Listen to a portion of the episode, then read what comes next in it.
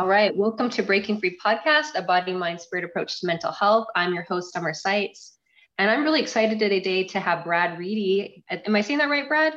You're saying it right. Okay, Brad Reedy, PhD, and he is really been someone that I've been following um, in my own growth work as a therapist. And I know he does a lot of training of therapists and parents. Um, and I'm just really excited to share with you some of the insights that I've gained with him and also just have him share with you directly. And your book, Audacity to Be You, um, maybe you could give us that full title because I I'm, I don't have the book in front of me, but I love that yeah. the last piece of it. What was that, Brad? The Audacity to Be You, and the subtitle is Learning to Love Your Horrible Rotten Self. I mean, just love that. Mm-hmm. I love mm-hmm. that so much. Um, so thank you for being here today. Um, how, how, long have you been doing work, Brad, as a therapist? Just so people get a sense of you. You know, I, I, I finished my master's degree in, in 1996 and so I started practicing shortly, you know, right after that, and then I went back during that time to get my PhD. We started a program, a wilderness therapy program for adolescents and families in 1998 after working at one for a couple of years. So 25, 27 years somewhere around there. Um, that's about how long I would I would say I was practicing therapy. Well, I think what I wanted the audience to get is a sense of the um, just the level of skill. I mean, I think every therapist, it takes time in the cooker. It takes time doing this work to to gain the the artistry of it. It's a kind of an art form right. therapy is, I always say. And um, I really do consider you a master therapist. So I'm really excited to learn from you. And this is really me geeking out. Just like I feel like I would love to sit with your. I, I know you train therapists. I was like, you know what, I might sign up for one of those because I do think mm-hmm. it's really beautiful um, to just get different perspectives on how to do our job better. Um, and so that just kind of brings me to this this the concepts that I gained from you, just this idea of doing our own self work, right? right? Me as a therapist doing my work. You as you talked a lot about how you did your own work and you're sharing your work um, as a therapist and as a person, as a parent in your books. Uh, right. Uh, your authenticity was gorgeous to read. Um, mm. So thank you so much for that. Thank you. So tell me about the title tell me about this title that you picked. Well, you know, it comes from two places. The the the, the subtitle comes from something. Um, maybe a more important question about my my practice is, or an answer to the question is, I've been doing my own work for about 30 years as a client, and I've been with the current therapist that I have right now for 23 years. And so that's really where that second part comes from. It would be something that she would say that took me some time to fully grasp about what she meant when she would reference playfully my horrible, rotten self. And really, she was referencing me, just who I am, and that sometimes I'm. I do well. Sometimes I struggle. Sometimes I'm kind and loving. Sometimes I'm I'm cruel and unkind. And it was only in the context of sitting with somebody who could sit with me in, in non-judgment of who I was, all of my struggles, all of my mistakes, walking beside me, that then I began to love and embrace myself. And it was only then that I felt like I started to heal. Because when it was when there was judgment, when there was right and wrong and good and bad to do all the time and I was concerned about that, I couldn't really be honest with myself because that was a threat. So the horrible rotten self, learning to love it is learning to love who you are. And it's really it's kind of a tongue-in-cheek subtitle to say it's not really a horrible rotten self. It's just it's what our context, our upbringing taught us was wrong or bad about us. And so it's meant to kind of diffuse that energy and then the audacity you actually came from I was I was watching a Broadway show a few years ago called Hadestown, won the the Tony for the for the best musical. Wonderful, wonderful depiction of uh, Greek myth. And as I was watching it, there was a scene where the hero was going back to find his lover, and the fates uh, started to whisper in his ear and basically said to him, "Who do you think you are to be doing this? Who do you think you are to to have this kind of courage and to be taking?" This really heroic journey. And it came to me, I thought, it is the audacity to be ourselves, to take the risk for you to do a podcast, for me to do a podcast, to write what we write, to, to do what we do. There's an audacity in saying that the big shift in the book is the shift from, I say this very clearly, the, the big shift is the shift from trying to be right or good to trying to be who you are. You don't get to be right anymore, but you do get to be a self, which is so much better. So for me, that's what the audacity is. It's it's having the courage, maybe maybe more uh, said in a better way, having uh, the comfort to be who we are and express that. So when we set a boundary with a spouse, with a child, with a friend, and they come back at us with a debate or an argument, we simply settle into this is my truth. This is where I am. This is what I need. This is what I want for my life. And, and this is my boundary. So that's kind of where it comes from two places. I love that. I think you're also getting at the concept of the difference between that true self and the layers right. of woundedness that like overlay that true self. I'm sure, you know, the kind of ego self versus true self concept. Right. right. There. That's something I've definitely talked about on this podcast quite a bit with people. So I think that will be familiar to them as well. But that the true self is kind of the the pure self without the the, the injury, but we all have these wounded parts, right? If we look right. at internal family systems concepts, we have these wounded parts that I love that voice with that. Um, I, I, haven't seen that particular um, musical, but um, I see it a lot of mythology, right? This idea right. of people being uh, having all these kind of attacks on character, you know, all these right. kind of all these kind of uh, inner inner conflicts, right, that are played out through these hmm. through these uh, mythology figures, right. whatnot. So you're you're talking about this inner conflict that we have to try to show up as ourselves in systems right. we live in. I'm hearing you right, and how difficult that really is based on our upbringing, right? Our stories of attachment, how we were raised.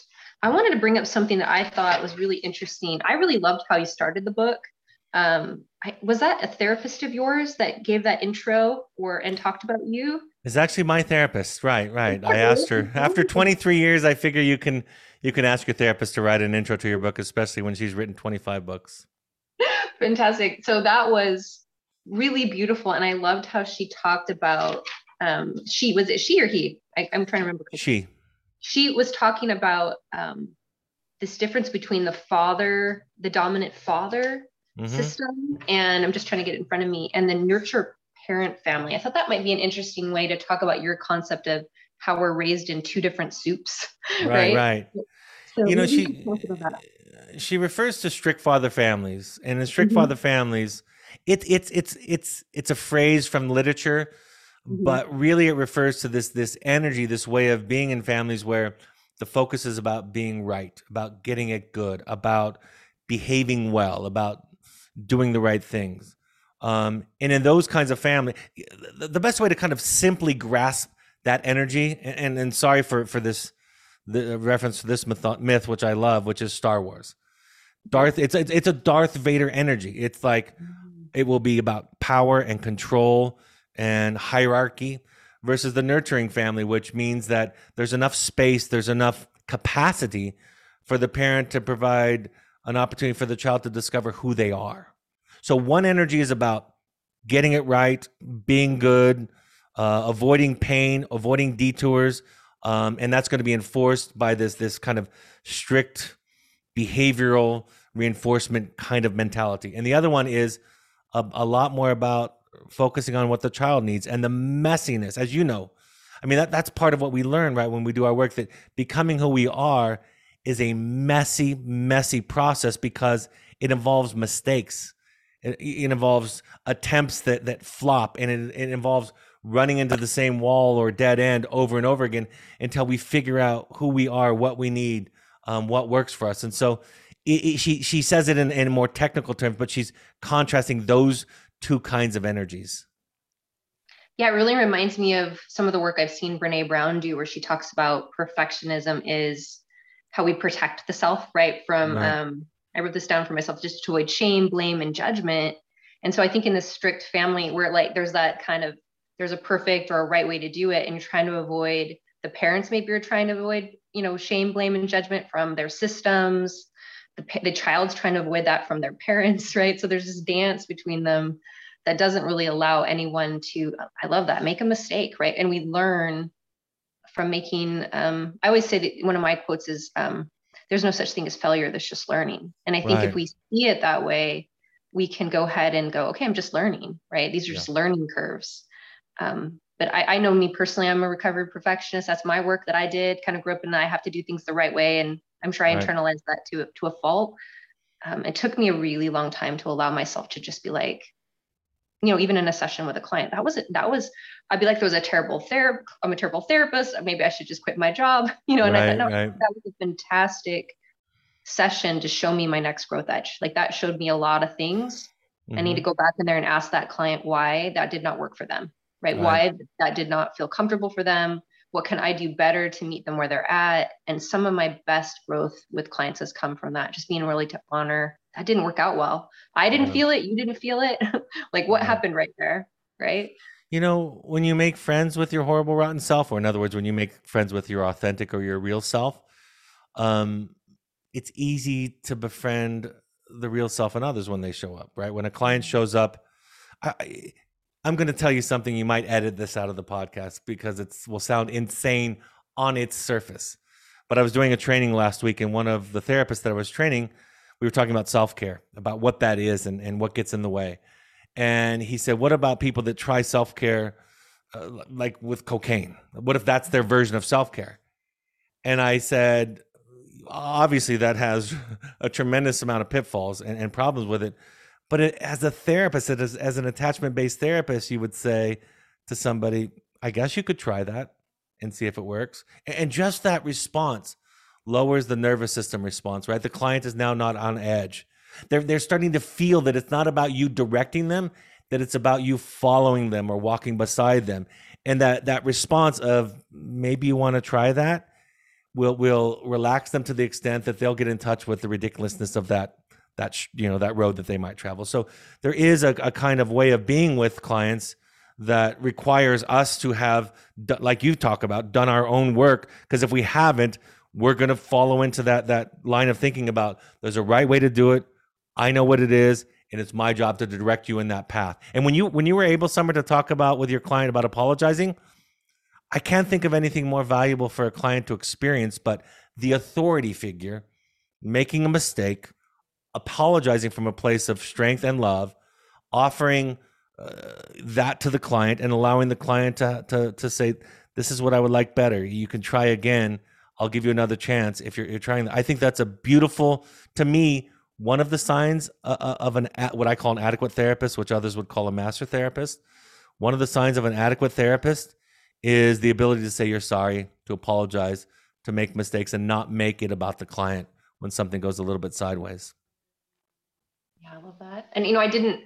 I it felt validating in the books. I've been a therapist for about 13 years, and I, I still have moments where like, am I doing any good here? You know, how right. did this today? You know, is this skillful enough? And I loved how you brought out in the book that no matter no matter number of skills are going to help us if we're not using them to um, you know really be in the art of developing the self right to really right. come forward tell our truth um, be a truthful authentic person with our clients and that's one thing uh, I try to do, you know, be authentic. This is mm-hmm. where I'm struggling as a human. Can you relate? And I do feel like at times that can be, you know, you can usurp the room. It can be too much about you for sure right. as a therapist. But, um, but I do think that those types of experiences have allowed my clients, like you said, that it lowers. Wait, you're a real human. You're allowing yourself to show weakness right. in me. Then right. I can do the same with you. And I've seen that over and over again. Right. I, I knew how to do it because I just did it from my heart, you know, I just put right. my heart out there.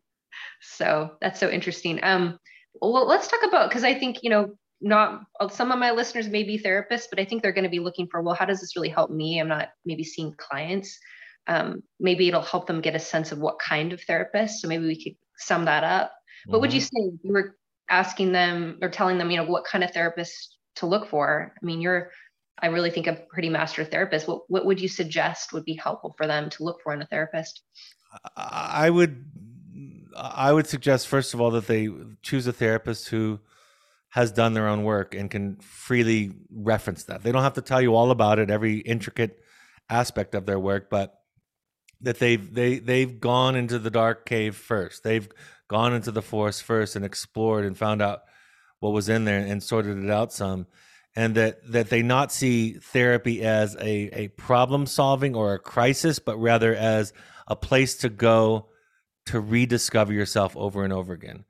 I, I think the test this this is this is so I, I learned this from somebody else, and it's so profound on so many levels. The test about whether or not you have a, a an adequate therapist, a good enough therapist, a master therapist, is tell them when something bothers you. Tell them when you're upset or when you feel hurt and again, if they can say, I'm sorry, and more important than anything, celebrate the fact that a client would tell the authority figure how they felt at the risk that the exact thing, same thing was going to happen to them that happened to them when they were younger, which is typically what happens when we confront our authority figures is they tell us how we're wrong. They right. tell us how we misunderstood it, how we're misinterpreting it, how it's our depression or our catastrophic thinking or whatever it is that's getting in the way. And so when a therapist can say, I'm so sorry. I'm so glad that you told me. Thank you for telling me. I'll try to do better. I'll try to show up for you in the way that you need.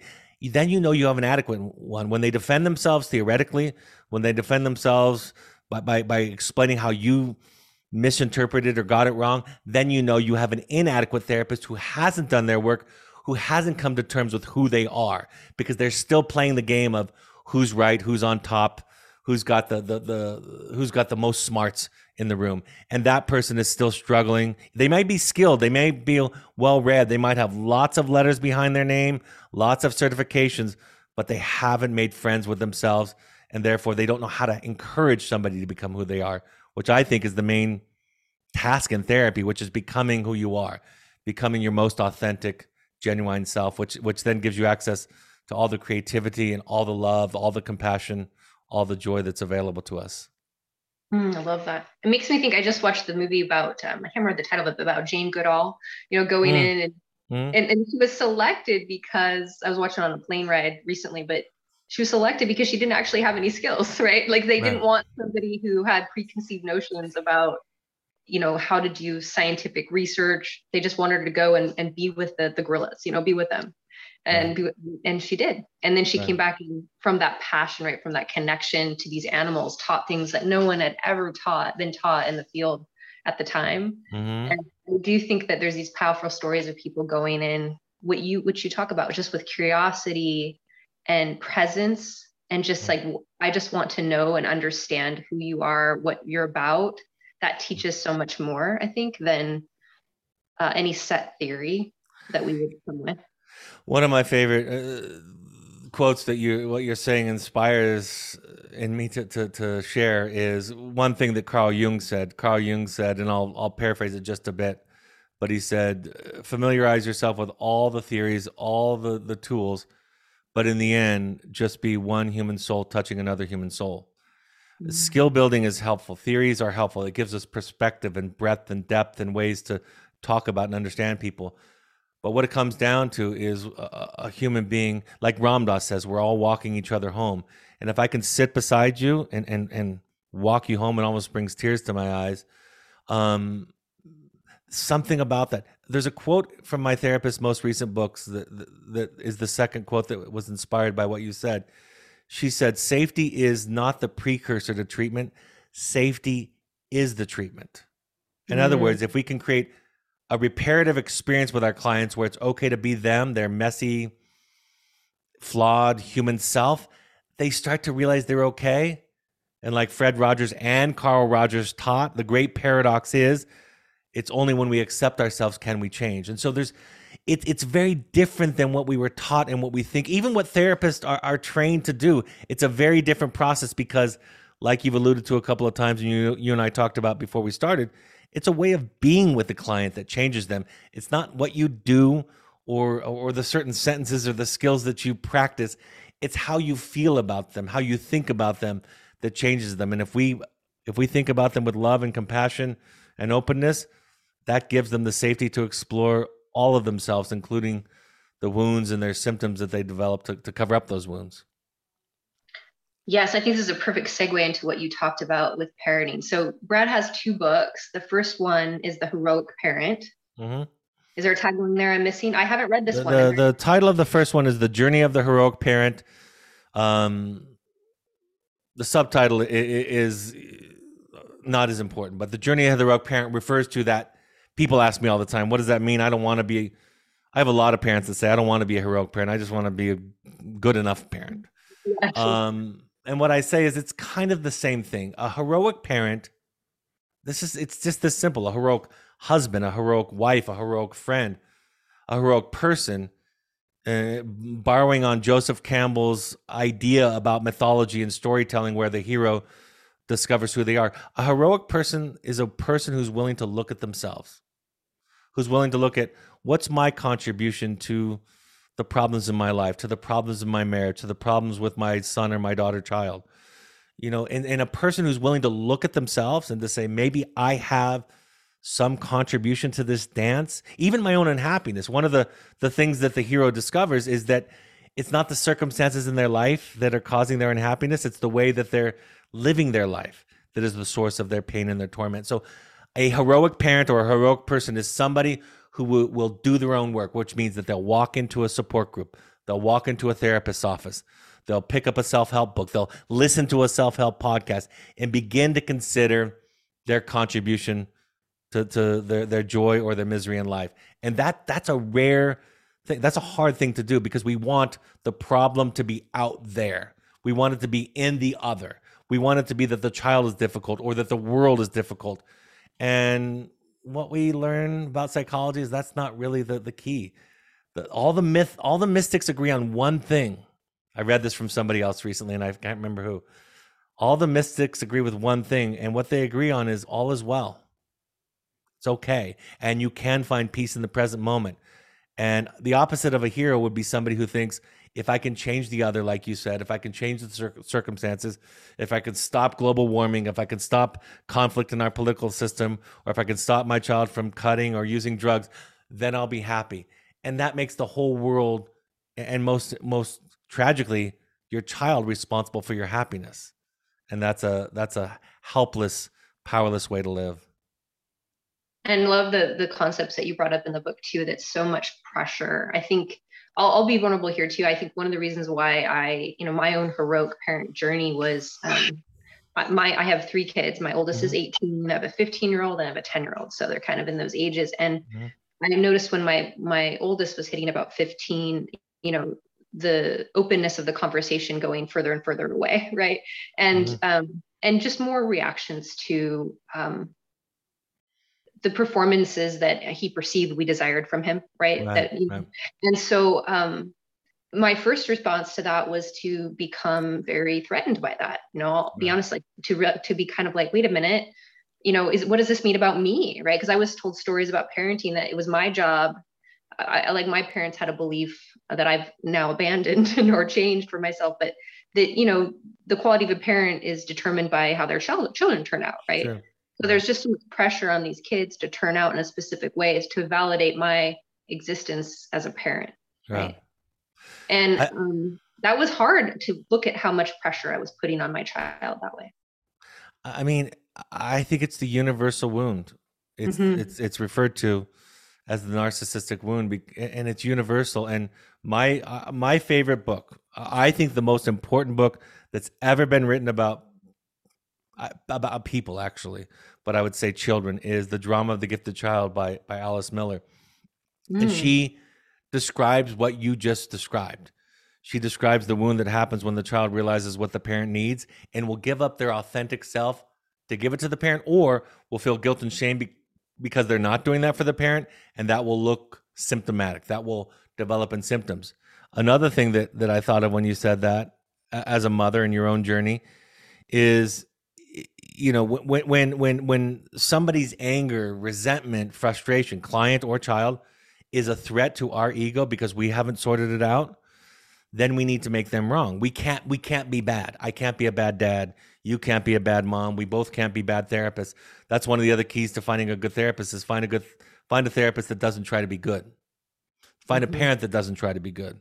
I did a podcast that's one of our most listened to episode 409 i believe called uh, challenging the, the, the notion of what it means to be a good parent, and it's this idea that a, a good enough parent is one that that doesn't need to be quote unquote good, and therefore when the child is upset, the parent is okay with it because it doesn't threaten them because they've made peace with their horrible rotten self. They realize that they're sometimes a buffoon, sometimes an idiot, sometimes passing down generational traumas that they're unaware of, sometimes unhealed. And so that that that share that you just gave was a really good illustration of once you sort your stuff out, then there's space for your child to be who he is, which is in this small instance, mad at you for the way you raised him. If you need to be good, then that will be a threat to you, and you'll have to find a way to make it about him. So, I mean, uh, that was actually kind of how it went. I mean, yeah. just I, I remember, and even years later, you know, just kind of over time as that safety happens, more things come out. And we had another conversation where he was really letting me know that this the level of uh, betrayal, right, that he had felt yeah. by how did you not see I was hurting? How did you not understand? And why didn't you protect me? Right, the types of things that parents really want to do. And, and I just had to be like, uh, yeah, I, I I didn't know it, but I was doing it, but at the same time, I did let that happen to you. That was your experience. Like that is, right. you know, and I'm really sorry, you know, right. and, and just like be with that and not try to run from it. And that was the biggest change agent was like, I'm not going to try to run from this. I mean, cause you know, we were therapists, right? We're supposed to get it right. We're supposed to, you know, right. there was like, how come I could go to school for this long and do this much work and yet mess up my own kid, right? Like it's just so overwhelming at first to even look at that. But then at the same time, um, we had a moment where I just remember us standing in laundry room as he's heading out to go to school. You know, he's now in college, but um, I was like, hey, this is what failure looks like. Son, I'm all in yeah. because we have this moment, this knowing, like tears were in my eyes because it was like, because I don't feel that we're a failure. Like maybe the system says that's what we're supposed to be. I break up with the system. Look at us. We're having a beautiful conversation. We're having intimate connection. I love and accept you as you are. You love and accept me as my horrible, rotten self as I am. And we're just on this journey together. And that's where we are today, having really beautiful conversations and authenticity, which we did not have in the teen years because I hadn't done my work. Like I just was really not open to that type of uh, vulnerability. I think I was like, you need to perform. Right. That's what I did, and that's what you need to do, right? right. So you pass that along. Um, so I share that because I know I'm not different than most parents. I mean, that's what I constantly yeah. see. Yeah. Um, they're afraid if they don't perform, um, their kids don't perform. What will that mean about their who they are, their character, their nature? Um, you know, spirituality plays out here for people. What will that mean for the the salvation of their soul? You know, there's things that play in that are really big for people here. Um, but in the end, it it divorces from the most important thing, which I think is unconditional love, that I really right. wanted to talk about with you, because I think that's something that you do so well in your therapeutic approach, um, is help encourage this truly loving space. I, I, can't remember how you call it, but um, see if I, I can find it really quick. But you talk about you know there's different versions of love like the capacity to love from self-awareness. I think right. i've just wrote this down. Arrives at kindness and a supportive energy for the other is what i heard you say. And i thought that was so true because we can call something love that's not love at all. Yeah. What do you so we, we often we, we often the worst part i think of all of it and then i'll i'll, I'll get to the the main point is that we call fear love all the time right. parents will do things and say it's because i love you and what I will help them unravel is you, you do love the child, and that's part that's in there. But right now you're scared, and you start teaching a child that fear and love are the same thing. Um, that's going to confuse them about the, the, the fundamental elements in the universe. Uh, love and fear are kind of the, the the two primary energies, right? And so um, I think we do a lot. You know, I, I, I wrote, I've written about this a lot, where parents will say, I would do anything for my child. I would walk across cut glass and do anything for them. And um, and I've had to point out to them that's just not possible. You're not you're not a saint. You're not perfect. You're human. You're going to fail. And that's what they need. They need a fallible parent who can own their fallibility, not a good parent. They need somebody who has the capacity, born out of what you and I are calling doing your own work, to be human. So that when I make a mistake, which I do, you know, every parent dents their children. You cannot not dent your children.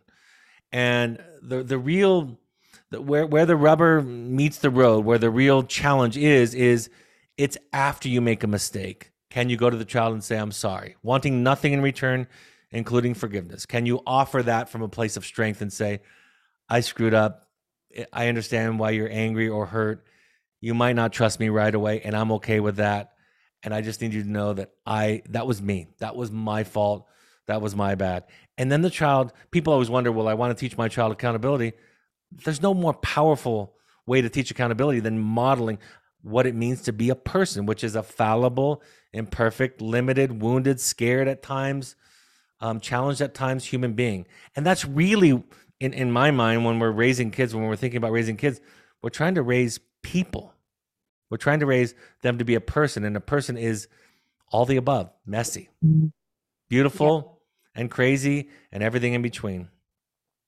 I love that. And I, I, it reminds me of my play therapy training where I would say to the parents, it's more important what you do after what you did than what you did. Yeah, yeah. That's good. Yeah. Nice. Just sit there and oh yeah, you messed up. Okay, so what are you gonna do about it? You know, how are you gonna show them it's okay to do forgiveness work or yeah. It's okay to make mistakes. Like that's actually more important than that you got it right in quotation marks. Yeah.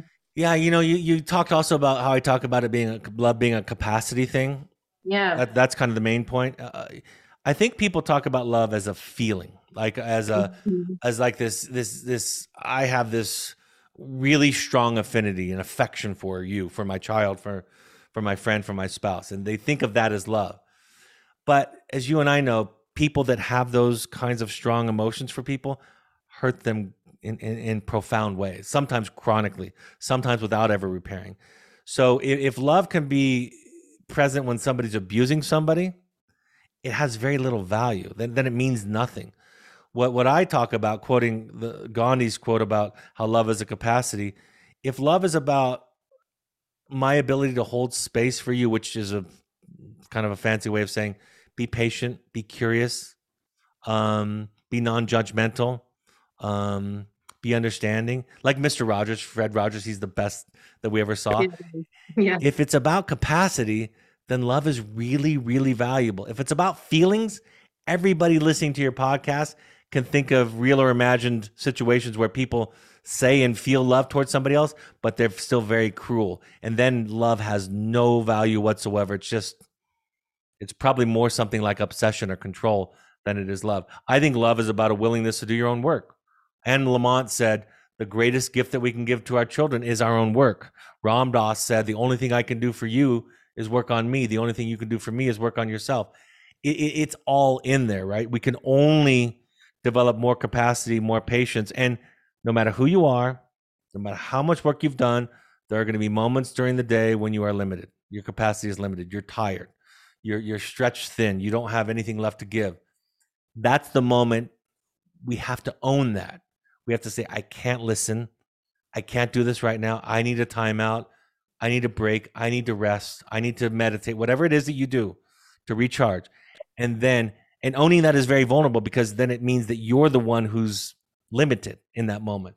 But if you can own it, if you have the courage to own it because you've done the work, you take care of yourself over here, over there, and then you come back to the child with the ability to then be there for what they need, or even your spouse. If your spouse is upregulated and stressed, you go take care of yourself and you sh- we we we want to learn to show up to the relationships that matter to us not hungry we want to we want to sh- show up f- with a full tummy so to speak emotionally and spiritually and every one of us is gonna we're gonna be hungry sometimes and so that just speaks to our need to to, to go back to our practice whatever your practice is and i love how these are self practices because I, I one of the things i loved is that you talked about how intimacy again, just you guys got to read this book, but intimacy is two whole selves, right? Two, yeah. two, and, and not whole like perfected selves. Like I think a lot of people think of whole as perfected, right? But complete means all the pieces, right? All the parts are welcome, right? Like right. part of myself is, yeah, the overtired, overstressed parent. Part of myself is the patient,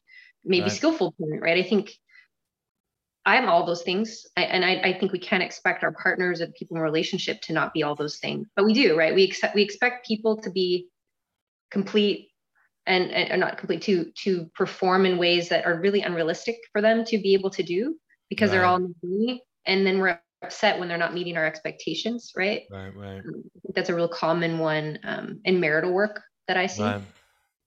you know i always say to parents first of all when i talk about parenting i'm talking about human beings that's that's one thing mm-hmm. that I, I need to say because people think i'm a parenting educator and while i am that it's really i'm talking about you as a child me yeah. as a child, all of us as children. And I, I, I explain to parents that children don't need you to be perfect. If they do, they're doomed. what they needed you to do is to own your stuff.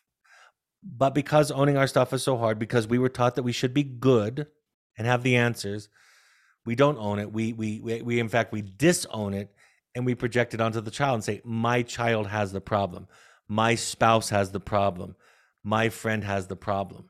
And so when we are coming up short, which everybody is, you just talked about several examples where You do, we do. When we come up short, the key is the ability to own it and to say, my bad. I screwed up. I was impatient. I snapped at you. Um, I was stressed out and I didn't, I shouldn't have even allowed myself to get into that discussion because I wasn't ready for it. And I did it because I thought I, I thought I should, or I thought it was the right thing to do, or a good dad or a good husband does that. But that got in the way of what was real, which was I was I was in an empty belly.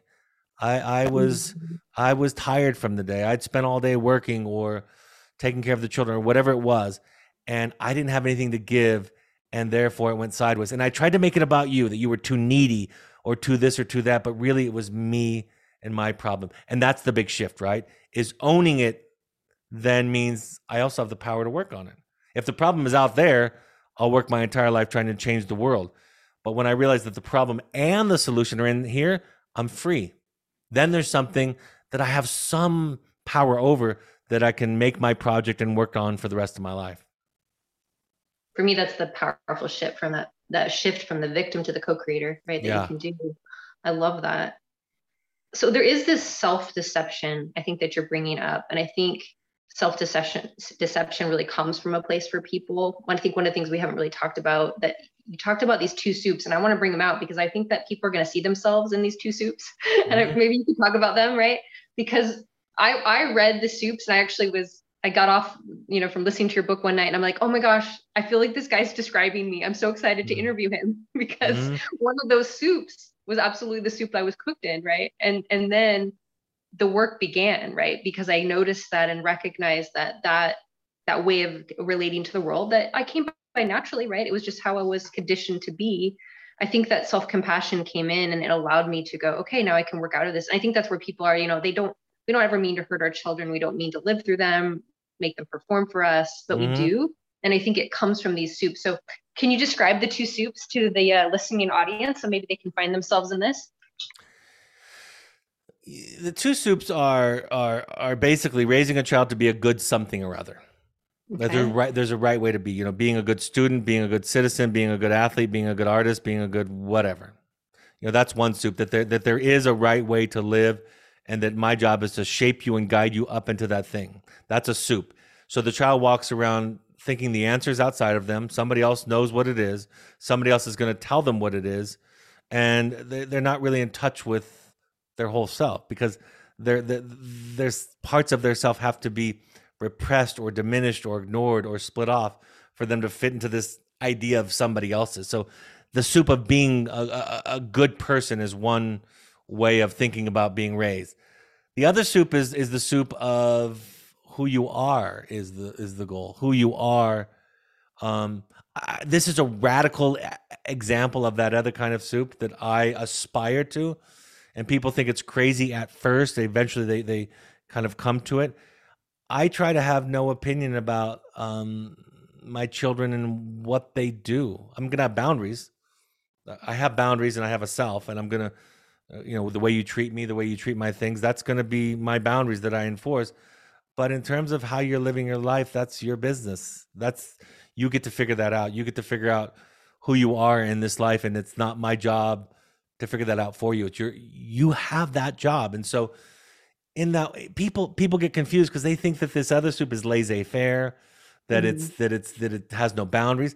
People that that are operating in this other kind of soup, that the the soup of self, that's um there's more boundaries. There's there's better boundaries. There, there's clearer boundaries. The people that are trying to cook their children in, in, in the other kind of soup, the good and bad soup, there's a lot of manipulation. There's a lack of boundaries. There's dishonesty there's there's hidden agendas and so it's the difference between being good and being a self really and most of us were raised to be good because that made it easier for our parents and our teachers and those around us to deal with us that we fit into what they could hold and it takes a great deal of it's exhausting to raise children in this second way that we're describing which is I will I'll figure out what my boundaries are what I'm okay and not okay with as a, a mother father parent but um it's your life. I, even my daughter was struggling with some mental health issues recently. She's a young teenager, and I sat her down and I said, "Here's the here's the boundary with this issue." And I said, I just stopped and I said, "I can't fix this in you. You're playing around with with with food and with body image, and um, therapy can help you. There are people that can help you, but at the end of the day, if you think you're doing something to me, it's not my life. I'm going to be gone eventually, and you're going to have to live out, out the out the legacy of, of these these initial behaviors and practices, which could eventually overtake you, and it's your life.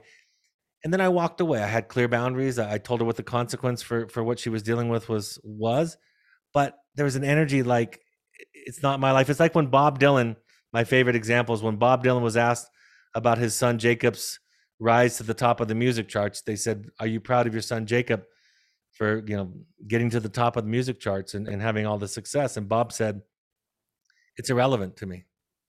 Mm-hmm. It makes no difference to me whether he's successful as a musician or not. That's that's not what I value in him. Whatever it is that he wants."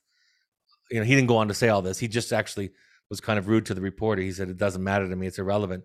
But what he was saying is, it's Jacob's life. It's not my life, and I don't know what it's going to be. My job is to figure out how to support him to live his life, and that's that's the second soup.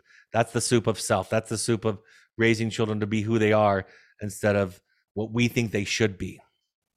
Mm. Sorry, that's kind of long-winded, but that's that's no. The these are important things to look at because I think that concept of I call it shoulding on ourselves, right? right? When we should on ourselves, we are full of shame and shame is a hiding energy. We hide things from ourselves hide things from others. If i had a dollar for every time a youth had sat in front of me and just told me flat out i learned to lie. Right. I learned to, I learned to lie. The only way i could survive my family is to lie.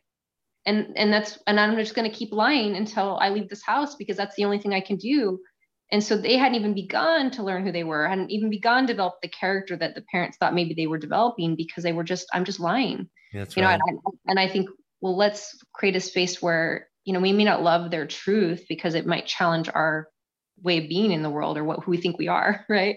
But at least it's an honest beginning of where right. one is, right? It's true intimacy, as you said, right? right. Two honest coming together. Um, and I think that's difficult for those of us who've never been raised to be authentic and don't even, you know, we have to do our own authenticity work so that we can have authentic relationships I love how you you you drew a, a picture of that, right? It starts with you doing your work so that you can then connect to another. Right. And and I think that's true because so often it's like, okay, I want to have a beautiful relationship with my spouse. I'm like, well, what does your relationship with your yourself look like? Right. Because it's built out of that, right? If you don't love yourself, you don't know yourself, you're not truthful to yourself, you don't even you can't be in a relationship with another person yet. You don't even know yeah. who you are. Somebody asked me a long time ago, they said, you talk a lot about differentiation about about mm-hmm. selfhood and and when are you going to talk about connection and intimacy and i i said the the two are inextricably inextricably connected because the ability to be intimate is just basically the ability to be yourself in a relationship and to allow yeah. the other person to be who they are that's mm. the most yep. simple way of describing intimacy and if you don't know who you are and it's about putting out this false self and impressing people and and um, being good and it's about all those things intimacy is not not available to you and anything that the other person does or says that threatens that idea that you're supposed to be or that good image that you're aspiring to be will be a threat to you and you'll end up fighting and what most couples are fighting about is uh, about kind of the, the, the intrinsic human right to be okay and they're fighting about who's right and who's wrong and who's good and who's bad and it's because both individuals haven't done the work that they need to to sort themselves out and, and, and not engage anybody in that kind of nonsensical, um, unsolvable dilemma. I love the term you picked, evoke therapy. And of course, I was curious for a while, what does that term mean until you finally addressed it? But you know, but maybe you could tell people you you picked this term because because why? What was the reason for evoke therapy? And that's it. And that for those listening, evoke therapy was is your therapeutic um, is that the term you use for your your wilderness group, or is that your practice, your clinical practice? We uh, evoke therapy programs consists of a wilderness therapy program for, okay. for adolescents and young adults, and also a an intensive program for individuals in Midway, Utah, for individuals, couples, and families. So it's it's it's mm. it's all of our our programs. The idea of evoke again, partly drawing on the work of Joseph Campbell, um, was this idea that my job is to pull out of you what is what you already know to be true. A lot of times mm. when I'm teaching somewhere, I'll say something and somebody's like, I haven't heard that before, but I know that that's true. That makes sense. And so part of what I see as our role, your role, my role, the therapist role is to help to help the client discover the truths that have been lost through conditioning, through trauma, through through through mistreatment um, in their life. And so it's more about pulling out of you your most authentic self than it is imposing on you my idea about what it means to be a person or what you should do. You should pursue this degree or divorce or marry this person. I, I don't know what you should do because it's not even my I, I don't even have access to that information. I want to be safe. See, we're not in my opinion, we're not experts on somebody else's truth. We're experts on creating a context where somebody can discover their truth for themselves. And that means we create safety and then the person can experiment with who they are and that's the only way really to discover who you are is by experimentation. Yes. And one thing I often think of in, in context of systems, whether they be family systems, religious systems, is that we get this safety upside down. So I want your opinion on this. We we have these like fearful kind of boundaries that are set because we want quote unquote the person to be safe, right? So they can they can grow and, and differentiate eventually, I guess, right? Mm-hmm. Um, and yet those very it makes me think of little Nemo, right? I love the line like, well, Nemo's nothing's ever going to happen to him if he can't leave, you know, can't leave the anemone, right. right, and go on the journey. And I think that that's what happens for people is they get. Um, I I see adults, you know, I'm sure you do as well. That I'm like, wow, I think you're still stuck in a like a 15 year old state, right? Where you're still asking permission from the proverbial mm-hmm. parent to listen to your heart and go on the journey and you're so afraid to get it wrong because you're afraid that you're going to be abandoned rejected right? Whatever right? Whatever the system is whether it be your extended family whether it be your religious system like you're so afraid of like really hearing your own self. You've turned that voice off because you need more you know the love and acceptance from this outside thing then you need to then you you know you've betrayed yourself right? You've self-deceived. And i think in that place i see the most uh, anxiety and depression generally. Yeah, what do you think? Yeah. Those yeah. That, that kind of place that people live in. You know, my my it's it'll sound a little bit like a detour, but my favorite story to illustrate what you're saying is come from a book that my son gave me. My son's an artist.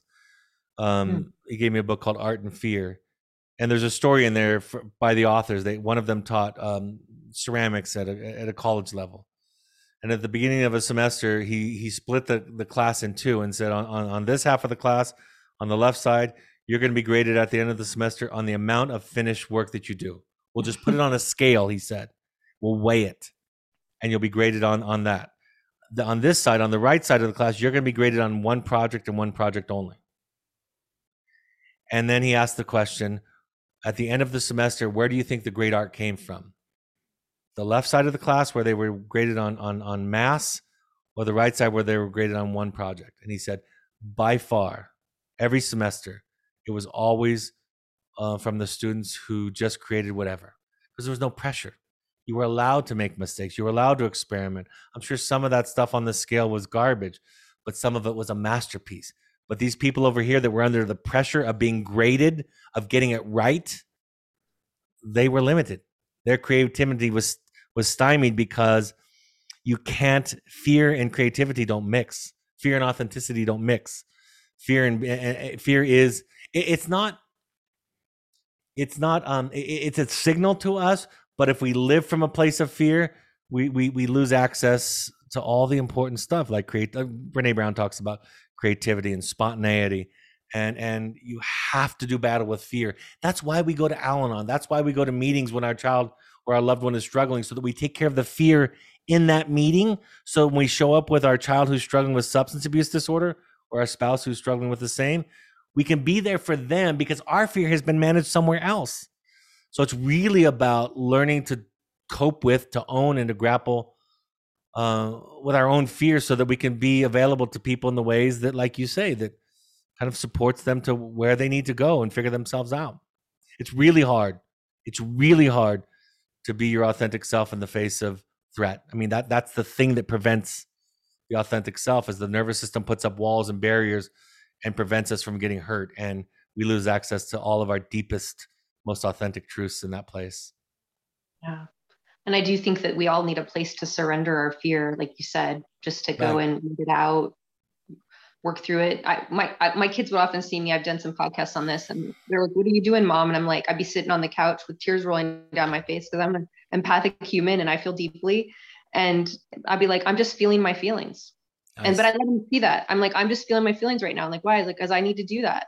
Yeah. I got some stuff, and I would let them know it was okay to feel their feelings, right? And when I'm ready, maybe I'll share, maybe I won't but these are my feelings and I'm feeling them. I didn't make them responsible. Hey, you made me feel this, right? right? Like these are my feelings, but I think that uh, we are so afraid to feel and see ourselves and be present with ourselves and have yeah. compassion in ourselves that creates almost all my clients when I see the turning point. I wonder if you see the same as when they finally just allow themselves enough self compassion to just start feeling their own feelings and exploring them and letting it be okay wherever they're at. Right. And from there, they can go, okay, now I'd like to do something different with this. But right. it, it doesn't start until they, um, yeah, I'm really angry, right? I'm right, truly actually angry, and it's okay to be angry, or I'm really disappointed, or I'm I feel like a failure, whatever it is they're feeling. They just be honest about that. Somebody. Um, so you do wilderness programs, and some people have heard this. I tell me about that. Tell me about that work. What does that look like for? I mean, you're getting very. I'm assuming kids that are really really struggling. Their parents are like, I don't know what else to do. Let's send them to the wilderness. that's how I see it. I don't know if that's right. No, I mean that's a that's they've tried other things. They've tried outpatient mm-hmm. therapy. They've tried everything that the self-help books that they've come across have told them, and the child is still struggling. You know, this child is refusing to go to school at all at 14 years of age, or is self-harming, or is is displaying um, risky behavior, substance abuse, um, and, and, there's nothing that seems to be impacting them. And so, wilderness therapy is this. You know, sometimes a very common thing is is computer and screen addiction. Wilderness therapy is a fantastic. Other countries use it systemically for screen addictions for children in some Asian countries. So it's about taking kids outside, taking away the electronics, putting them in small groups of eight or nine with three or four staff who stay there for eight days, by the way, in a row without leaving um, and, and kind of creating a microcosm for their life. The natural mm-hmm. environment teaches us all that we need to, to, to learn about our lives. You don't have to rely on the child's self disclosure to realize that he's dealing with delay of gratification because you see it. Or when somebody comes in and says, I've worked the 12 steps and I've I've accepted what I can't control. You can say to them because of the struggle you saw them having earlier with the wind or the snow or the bugs or the other group members, you can say, I know you've memorized the, the, idea of letting go, but I don't see it. I still see you struggling with it. There's, there's no judgment, but I don't think you're quite as far along. It, it's not integrated as much as you think. So it's really just about taking the lessons of life and turning the volume up in a very natural environment. It's it's it's saying that in the the the struggle to um, work as a group to kind of hike and, and move from place to place all the lessons, all the challenges will, will come up, and it does. And then, most importantly, I have to say this: while the then the child is safe and being attended to and, and treated by traditional therapies, then the parents are are introduced into a, a really robust curriculum of attachment based therapy, of what it means to be a self, of what what parenting skills and tools are are complementary toward to, towards those tasks, of powerful and, and often invitations to look at themselves, to go to their own intensive work, to go to an Al Anon meeting. We asked them to go to six of those, to try a therapist, to listen to the podcast, to read some books, to see if we can shift the, the dynamic to where everybody in the family sees that they have work to do. That this is a mm-hmm. systemic mm-hmm. issue that is being that is being amplified by by one person, by the identified patient, but that person is just speaking to the fact that the system has something missing or something broken or something that needs attention. And so while it is a program for for teens and, and young adults, it really is a family family program. We bring families out to the field every week. We have family programming that is, like I said, comprehensive and robust. And in that place, we really do see see parents doing a, a kind of work that they're not willing to do. And one of the great things about the hero's journey that we learn is that we often um, we go looking for the thing you know, the Holy Grail, whatever it is. King Arthur's knights were looking for the Grail. And we often don't find the thing that we initially set out for. The hero doesn't. But what they find is themselves. You know, Rocky, the movie Rocky, 1978, I believe it was. That's a perfect yeah. hero's journey because Rocky lost the fight. But by the end, you could feel that he was more complete. He could be in a relationship. He was more emotionally available to himself and to others. He had fallen in love with his with his with his eventual wife and his his trainer and himself and you saw him transformed and that's what we come it's so funny that at the end of that movie he lost but we come out of it being inspired because what the heroic journey shows us and what the wilderness shows us is that that the, the challenge the, the real quest is to find who we are and to be that person in the world. And the thing that we were searching for in the case of the parents that we work with they're, they're looking for a cure for their child's problems but really the ones who benefit from it are the ones who come out with different ears and different eyes and a different heart. The people that are that, that allow themselves to be changed as parents are the ones who will tell you that it's the greatest program in the world regardless of what level of progress their child achieved or accomplished which is absolutely beautiful to watch. Sounds like they gave up the they gave up the the need for an outcome yeah. right? They detach from the outcome. I that's one of the things i often see too for myself right is if, if i can let go of the need for an outcome and just be yeah. you know that i'm just here with you right now right? We're just right. present with each other. Like that's the presence is what really heals. So that's beautiful. But if someone's wanting to i'm kind of drawing to the end here but they're a parent they're like you know i don't know what who myself is i don't i don't know that i've brought myself to parenting or accepted the self that is my child because I'm so fearful that maybe that self will be something that will challenge me in ways I'm not ready to deal with. Right. Mm-hmm. I think that was my work was just to be like, I don't know, but is there another choice? I mean, that is who my child is, right? That is where they are. Right. That is who I am. So I think you just allow it to be what it is. But what, what would you suggest to them? Like, where can they get started? I love that you gave some ideas. They can kind of look at attachment theories and books, but you know, maybe just some practical advice because I know you've done this work and I've done this work. What what helped you? Well, first of all, listen to your podcast. Subscribe to it if you're not sub- subscribed mm-hmm. already, mm-hmm. and listen to you talk about it because you're modeling it for them. My podcast is called Finding You, an Evoke Therapy podcast. So you can go to any podcast platform and subscribe there. Going to Al Anon or Codependence Anonymous meetings are, are a great intro into how many of us are wounded. The books that I've written, the journey of the heroic, the journey of the heroic parent, or the audacity to be. Um, are fine places to start. Therapy is a p- great place to start. My answer is whatever direction feels right to you, whatever the, the, the smallest step of listening to one podcast. I often say to people, listen to the first 10 minutes of any podcast of mine, of any of the 460 episodes that I have. And, and if something doesn't grab you, then turn it off and never listen to it again. You've only lost 10 minutes. So any step I would say is a good step.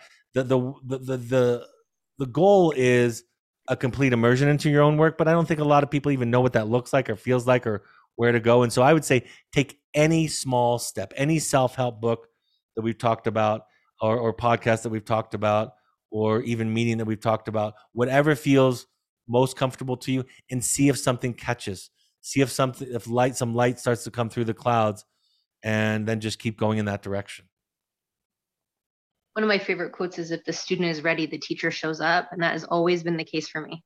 Like yeah. you Brad, I, I, really was listening to your book. I just was having a conversation the night before i started re- reading your book for this interview today and i was telling him how um, we were talking about forgiveness work but i was telling him how the work that you don't you know the work that you do is what you are able to you know it was I actually flipped it. The work that you don't do is what you pass on to your children. That's what I told right, them. I said, right, that's I, nice. And I said, I, I what I do my work partly because there's things that I want to, you know, change right for the next generation. I said, you're my oldest, so you know, you forced, you got me to do some work I hadn't yet seen yet. You were a mirror back to me of the work I needed to do. And then I looked at him. I said, forgive me for the things I didn't know because I didn't know them. But it, but that's the point, right? Is that when I recognized I didn't know them, I went out and tried to learn them. And right. and he really stepped back and he's like, wow, that's really it. I was like, yeah, like we're all just seeking greater and greater transformation and consciousness, right? We're all that's just right. seeking to become more awake. And I said, you got to forgive people that are less awake. You know, they they're they're just not awake to it yet. But right. if you are, then you can see it, and that's beautiful, right? And you'll find somebody who's awake at your level and where you're at in the journey, and right. it, will come to you. It, I, I think it's a beautiful a testament to I don't know what you feel about that. There is a divine kind of guide. There is some force, what, what, whether people believe that, that kind of wants us to grow, like you said, go home, come right. back home and, and find ourselves home. So any last comments that you that you would share? I, I, I just love your book. I, I recommend it to all. I really do think that um, you're really nailing attachment um, in a way that hasn't been said. Um, just my comments, like I feel like so often we want have like quick fix tools, and you're really saying do the work. Yeah. You know, develop the self. Um, and then you're giving some really practical examples of what that looks like. So it's really beautiful. I think the last thing I would say is if somebody's listening to this right now, most likely they've listened to this entire podcast, so they've tolerated us for for the amount of time that this podcast is rolling. And so I would say to you, you're already doing it. Like you're doing the work.